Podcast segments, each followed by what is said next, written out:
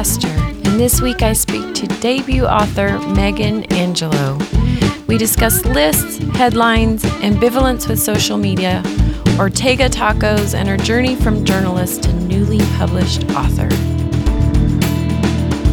Good morning, Megan. Good morning, Willow. How are you? I'm doing really well. I'm so excited to be talking to you. I'm very excited to be talking with you. Thank you for having Karen me. Taryn Fisher has raved about both you and this upcoming release. And after starting this book and getting immersed in this world, I can see why. Oh, thank you. And I call Taryn my social media fairy godmother because she has just supported me so much and she's incredible. I can't believe she how many is. books she's written. I could say the same for you. I need to learn hmm. the ways because I'm trying to write a second one and I'm like, how did I do this the first time? It's like a blacked out memory. How long did it take you to write this book? Because it feels like it would take a long time. Yeah, well, thank you. I I started thinking about it in 2015 and I finished an outline for the book in October 2016. Hmm. And from there, I wrote for about a year and revised for about another year. I think the book sold in May of 2018. So it's been, Wow. it didn't take like incredibly long, but it feels like out. I bet. Yeah. What did you do when you found out it had sold? Oh my gosh. that was such a crazy moment. Um, I think I was waiting for my husband to come home from work and I it was just another I'm like a stay-at-home mom. So Mhm. I'm sure that when I found out I was just trying to fend off my children with one arm and then and then when my husband finally came home we did uh, like get our wedding flutes down and drink champagne and oh, nice. yeah, it was very very cute. So yeah, a great day. Well, the book is so smart, so well written, and funny. And Thank you. also very alarming. yes. it really makes you stop and think about, uh, well, social media. And it made me wonder about you and how you really feel about social media and Instagram and reality TV. Yeah. and- Well, as Taryn can attest, I am not great at Instagram. I I just, you know, it's funny because I so I'm 35 and I'm realizing that I've kind of lived half of my life without technology. Like the first 17 years, very little technology. Mhm. and the second 17 years a lot of technology. And it's kind of a natural point for me to to stop and take stock which i think is what i was unconsciously doing while i was writing the book. But you know i have a deep ambivalence about it. Mhm. i use all of these things and i like all of these things for keeping in touch with my friends but there's certain things that i just never got comfortable with. I don't really like to take selfies or post selfies and i don't like to really post my kids or talk about my Mhm. kids and part of that comes from you know a precursor to social media in my life which you sort of see play out in the book with orla's character i was Mhm. a blogger for many years when blogging was sort of new yeah. and I saw, you know, I would get like hateful comments and things like that, even though I was not writing for any sort of high profile place. I mean, I used to write for like AOL and things Mhm. like that. But I feel like those early experiences on the internet have like really continued to inform how I feel about all this stuff. So I keep I keep it all at arm's length a little bit. I wondered if you were more on that side of it, but you're still very informed about it to have all these thoughts in your book. Yeah, I mean, the funny thing about it is, especially working as a journalist in this day and age, your own personal thoughts on it don't always matter because it's part of the gig. You know, they Mhm. look now at how many followers you have before they hire you, and you're certainly expected to promote, you know, your work and the brand's work on your social media channels. So you're expected to be active. So in that respect, I've kind of had to wade in whether I like it or not. And certainly the same thing goes for promoting a book. Now I'm promoting a book and I'm like, oh no, I'm in the worst place where I'm checking stuff all the time. I had kind of gotten away from it in sort of a healthy way and now I'm right back into Oh. the into the murk. So I loved all your magazine experience. Yes. with all the headlines and the lists. Are you a natural lister or no? You know, I don't mind a good list now and again. I think it's a it's a good format. And I I do have to say, um, because I worked for Glamour for so many years, that Ladyish is not based on Glamour. Um, Glamour is a you know a, a wonderful place to work where everyone is very smart, and our headlines were not quite that bad. But of course, in looking around for context, while I would be working for Glamour, I would see lots of different things like that and sort of would pick up on some of the rules of headlines like mm-hmm. you know the no even numbers and the um the really breathless style that has taken over on blogs where everything is like you won't believe what happened next. Right.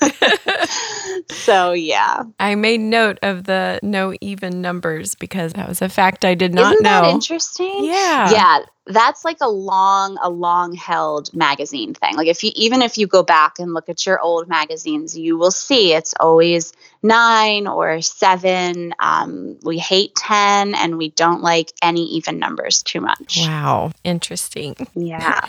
I cracked up about your line about it's not enough to be talented or work hard. You need to be disciplined and ruthless. And then you say leave that to people in the Midwest.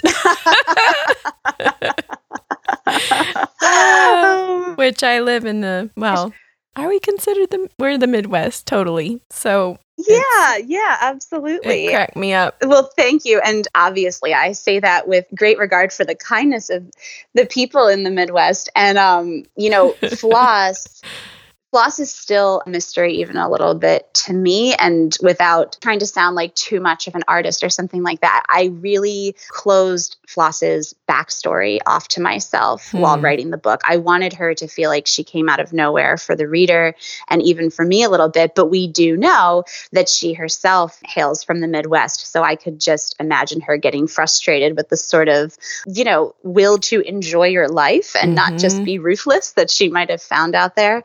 So, yeah, I loved uh, playing with that and the way she thought about her roots. I love the way you put that, that you closed off her backstory. So, what is your process and how much do you delve into other characters' backstories when you're writing a book? Well, I felt like I knew Orla's very well. Obviously, Orla is the character who has a background closest to mine. Um, like her, I'm from Pennsylvania, sort of halfway between New York and Philadelphia. Like her, I always wanted to be a writer and um, like her and not not quite to the extent that she does but i definitely got in my head living in new york about mm-hmm. competition and you know i i came to new york in 2006 and it was sort of the age of people posting a funny video on YouTube mm-hmm. and suddenly having a book deal or suddenly having a series deal and I was you know over here trying to like work during the day and write creatively at night and doing it the old school way but sort of feeling like will I ever actually get to do this or is is this just passing me by mm-hmm. so Orla Orla's backstory felt very natural to me and in terms of the process, I felt like uh, Marlo really came along and balanced things out a little bit because mm-hmm. I was mm-hmm. working with Floss, who I didn't want to know much about, and I was working with Orla, who I felt I knew really intimately. And Marlo gave me this space to actually invent someone from the ground up and, and give her a backstory. So it was a little bit of an uneven process in kind of building these three women in different ways, mm-hmm. but I found it a great challenge. Not one that I'm eager to replicate, though. I, think that, I, think that, as I work on other stories, I'm kind of enjoying trying to build new characters' backstories in a more traditional way. Mm. Yeah, because it definitely kept me challenged. I bet. But it's so good. Oh, thank you. That's so kind. Have you always been a writer in some way, like when you were a kid, or was it a later in life thing? Yeah, I've always been a writer. I mean, I grew up, you know, without cable for the first formative years of my life, and I just like to sit in my room and write stories, and all of them were tragic and there was always orphans. My parents are like, no, we're right here and we're, we're trying to do a nice job raising you. Just like What's Disney. The glamorization of the orphan. exactly. Yes. I mean, I guess I kind of get it how those stories turn out that way. But no, I was always writing. And then I I think that I, you know, gravitated towards journalism because I was very driven from a young age, and it felt to me like something that was attainable in steps. Like mm-hmm. I wrote for the local newspaper, and then I got an internship, and you know, just kind of worked my way up.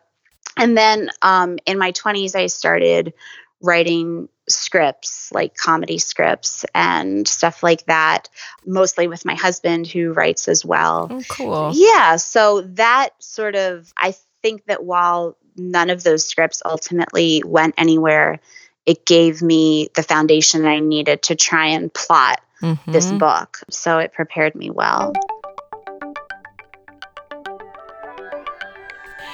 Let me just interrupt for a second to let you know that Living in the Pages is part of the Frolic Podcast Network, a podcast community of everything romance related, from book club style discussion, author interviews, comedy, critique, you name it. Find new shows to subscribe to at frolic.media slash podcast. And now let's get back to our interview. Do you write every day? I try to write every day. I can see a future really close where I write every day, but I'm waiting for my kids to get a little bit older. Mm-hmm. It's difficult. Like I have a five year old, a three year old, and a 10 month old. Oh, wow. And so, yeah. And I have a lot of help. I'm lucky from my mom and different wonderful caretakers, but essentially I'm their full time caretaker. So, for me, what writing often looks like is, you know, on the weekend when my husband is home, like for instance yesterday i just left. I got everybody situated and then i left. I went to like a pizza place and worked on the one book I'm working on. And then when I was finished with that, I went across the shopping center to Starbucks and worked on the other book I'm working on. Nice. And then I went grocery shopping and then I came home. So it's definitely kind of guerrilla warfare right now, but yeah. um, I'm, you know, I'm trying my best to get to it every day. So you're working on two books at a time. Tell me about that. Well, yeah. I mean, as I'm sure you've experienced, uh, being a debut is can like it really messes with your mind. Yeah. So I don't, you know, I don't know how followers will do and I don't officially know by any means that I will get to sell another book, but I had been working on a second novel for about a year when I realized that all of these issues were starting to put a lot of pressure on my creative process with it. So to alleviate some of that pressure, I was like, well, I'm just going to start another book too. Mm-hmm. And now I go back and forth. And so when I get in my head about one of them, I just switch over to the other one. Nice. And obviously progress is slower, but it's it's definitely keeping me in a better mindset, I think. Speaking of lists, let's do a fast five. okay. I'll ask you questions and you answer off the top of your head. Okay. Are you ready? I'm ready.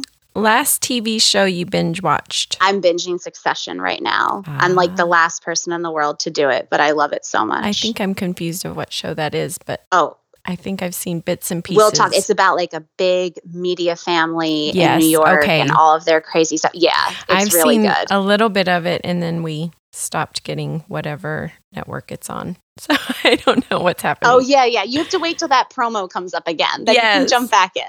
yes. Go to meal to prepare. So I really like to cook, but with things being so crazy, like somehow I found myself every single week making tacos that are like hmm. the Ortega tacos. Do you know what I mean? Yes. Like the shells in the box, the spice in the pack. Uh-huh. And it's very comforting and it takes like 10 minutes. So somehow this has become one of my staples. It is very satisfying. What is your writing ritual?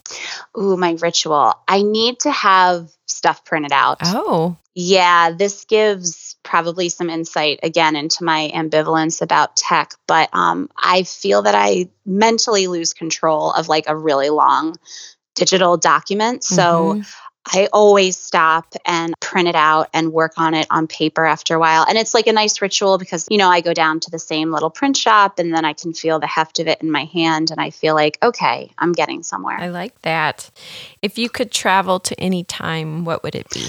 Ooh, a time. I think I'd like to go back to the 1950s and 1960s just to see how my parents grew up. We're like a Mhm. very close family, and I've heard lots of stories about how they grew up, but I'd like to see it for myself, especially because I'm thinking about it for one of these books. And also, Oh. I just, yeah, I've been watching, and I say I've been watching because it's so long, you need several sittings, but I've been watching the new Martin Scorsese movie, um, The Irishman. Which is set in that time period in Philadelphia, and that's when and where my dad grew up. So it's on my mind. I just heard about this show last night. Someone saying it's so good. So it's on my list. It's good. It's a movie, but it's three and a half hours long. So you can treat it like a show if you're like me and you can't stay up past 9 30 p.m. anymore. what is one of your top five favorite reads? oh, my favorite reads. Just off the top of my head, do you know what I've been thinking a lot about lately is American Wife by Curtis mm. Sittenfeld. I just love that book and I've been thinking about it a lot because I've been eager for her next book to come out, but it's just this beautiful, deep character portrait that spans so many years, but also moves with such a real sense of urgency and plot. Mm. And another book I've been thinking a lot about lately is The Emperor's Children by Claire Messud. Some well, I would say what I love about that book, but it would totally spoil it. But it informed a lot of how I um, paced followers and what I wanted to happen in followers. So that's another okay. another one that people should check out. A good cozy winter read too. Ooh, I need that. It's snowing here Mhm. today, so Oh I- my goodness, yeah, you need it. You've been doing some traveling with the followers. Do you have any stops coming up in 2020 that I do. By the way, you're my first podcast of Oh, 2020. hooray. Wonderful. So, Happy New Year. It's a new decade. this is very exciting. Isn't it? I think it's going to be good. I do too. I do. They're still they're still finalizing some of my dates and I think they're going to stretch into the spring, but I have a bunch of dates in Pennsylvania and I'm going to be posting them all soon on my website which is meganangelo.com so you can find them there. Perfect. Well, I'm looking forward to hopefully meeting you this year. Me too. yes. I think it's time for us to sing a song. what should we sing? I was kind of thinking She Will Be Loved by Maroon 5. Oh, this is perfect. I Oh, definitely good. have the range for this song. oh God. Okay, I'm gonna be following your lead because it's been a while and I sort of forget the words. But this definitely used to be on some like melodramatic burned CD mixes of mine. So Sweet. how did you possibly think of this song? You know, just thinking about Orla and Floss, and it just, I don't know. Orla totally listened to this song thinking Didn't about Danny. she? I feel like she totally Yes. did too. Yep. It just seemed to work. Oh my God. Uh, okay. okay. Let's go. Beauty queen of only 18. She She Had, had some trouble with herself. herself. He was always there to help her. She always, always belonged. Okay, Willow, now I'm doing it. No, I messed up. It was me. She always belonged to someone else. I drove for For miles and and miles and wound up at your door. I've had. Uh, how does it go? I had you so know, many times, but somehow, Somehow I want more. I don't mind spending every day out on the corner in the pouring rain. Look for the girl with the broken smile. Ask her if she wants to stay a while, and she will be loved. And She will be loved. Okay, Thanks for making me hit that high know so early in the morning. Good morning, Megan. uh, well, Oh my thank you. gosh. That made my day. Oh, thank you, Willow. You made my day. This has been great. I'm wishing you huge success with this book. It comes out January 14th, right? yep. hmm So- That's it. We will all be eagerly watching to see what happens and rooting you on. Oh, thank you, Willow. I hope you have Yeah. a great 2020. Thank you. Have a great rest of the day. you too. Talk to you soon. All right. bye bye. Bye.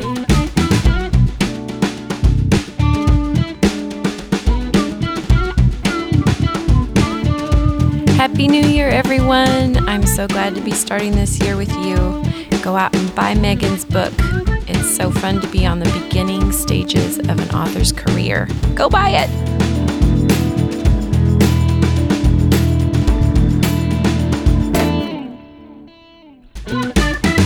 Living in the Pages is now part of the Frolic Podcast Network. Find more podcasts you'll love at frolic.media slash podcast.